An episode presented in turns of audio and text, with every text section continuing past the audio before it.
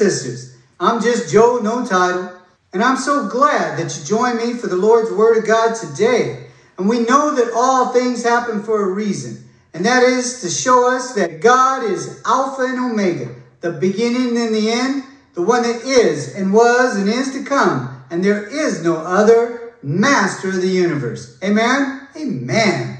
And so today's study is on the Antichrist. And so we're going to learn about the Antichrist today. And so if you brought your Bibles, please turn with me to the book of First John chapter 2. And we'll start reading verse 18. Little children, this is the last hour. And as you have heard, the Antichrist is coming. Even now, many Antichrists have come, by which we know that it is the last hour. Who is a liar? But he who denies that Jesus is the Christ. He is Antichrist who denies the Father and the Son.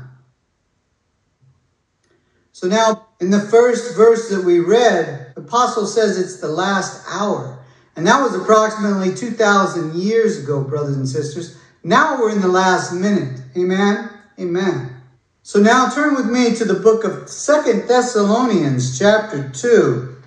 And in verse 1, it reads, Now, brethren, concerning the coming of our Lord Jesus Christ and our gathering together with him, that no one deceive you by any means.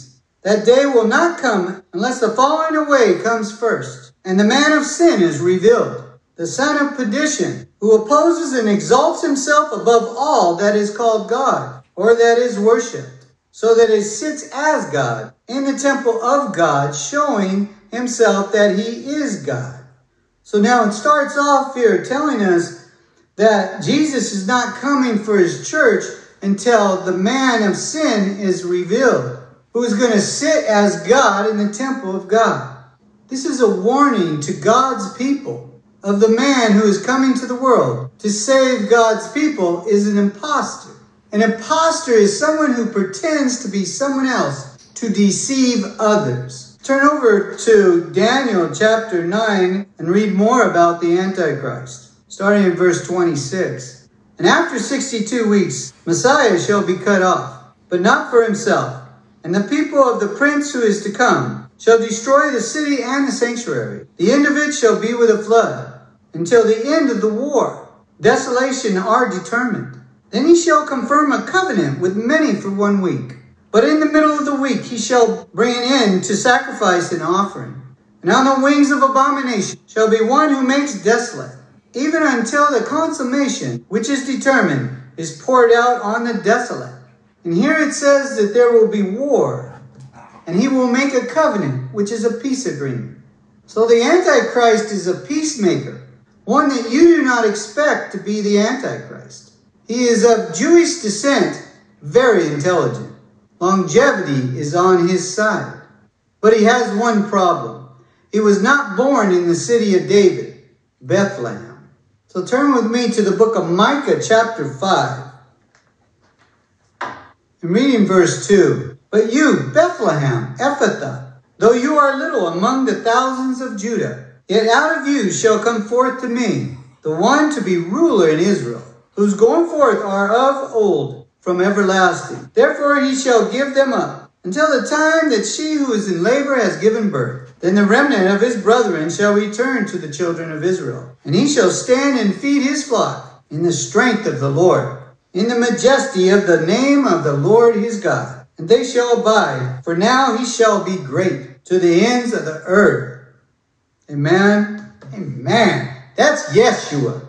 Amen. Amen. So Let's turn to the New Testament on the same subject, Matthew chapter 2, reading verse 1. Now, after Jesus was born in Bethlehem of Judea in the days of Herod the king, behold, wise men from the east came to Jerusalem, saying, Where is he who has been born king of the Jews? For we have seen his star in the east and have come to worship him. And when Herod the king had heard this, he was troubled, and all of Jerusalem with him. And when he had gathered all the chief priests and the scribes and the people together, he inquired of them where the Christ was to be born. So they said to him, In Bethlehem of Judea, for thus it is written by the prophet. But you, Bethlehem in the land of Judah, are not the least among the rulers of Judah. For out of you shall come a ruler who will shepherd my people Israel. Amen? Amen. So we know it's Yeshua and no one else, brothers and sisters. Amen? Amen.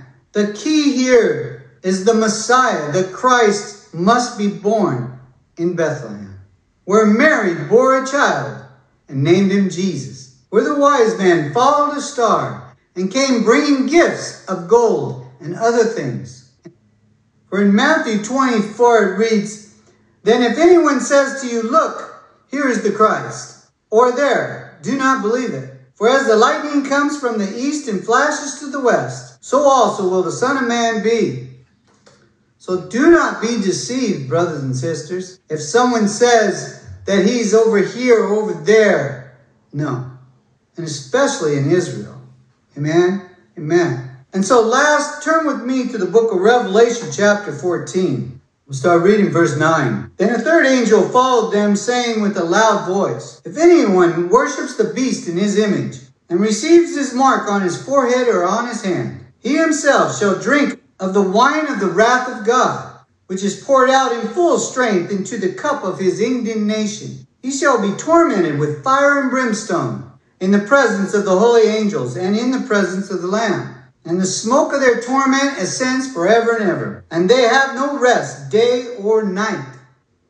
We all must be tested in our faith in Jesus. This is not just for the 144,000 Jews that are to be saved, but are for the people who are saved today. Because we are in the last age, the last minute. Remember, war has to come before peace, and war has already started. So this is good that you understand to be ready and to warn your friends and family not to be deceived of this man, because he is just a man. People are going to think great of him, but do not be deceived. The truth will set you free. So keep on track and keep the faith and continue carrying the cross given to you by taking Christ as your master, your teacher, your example. Believe his doctrine and obey him and we'll all be with our Lord and Savior someday for eternity. Amen? Amen.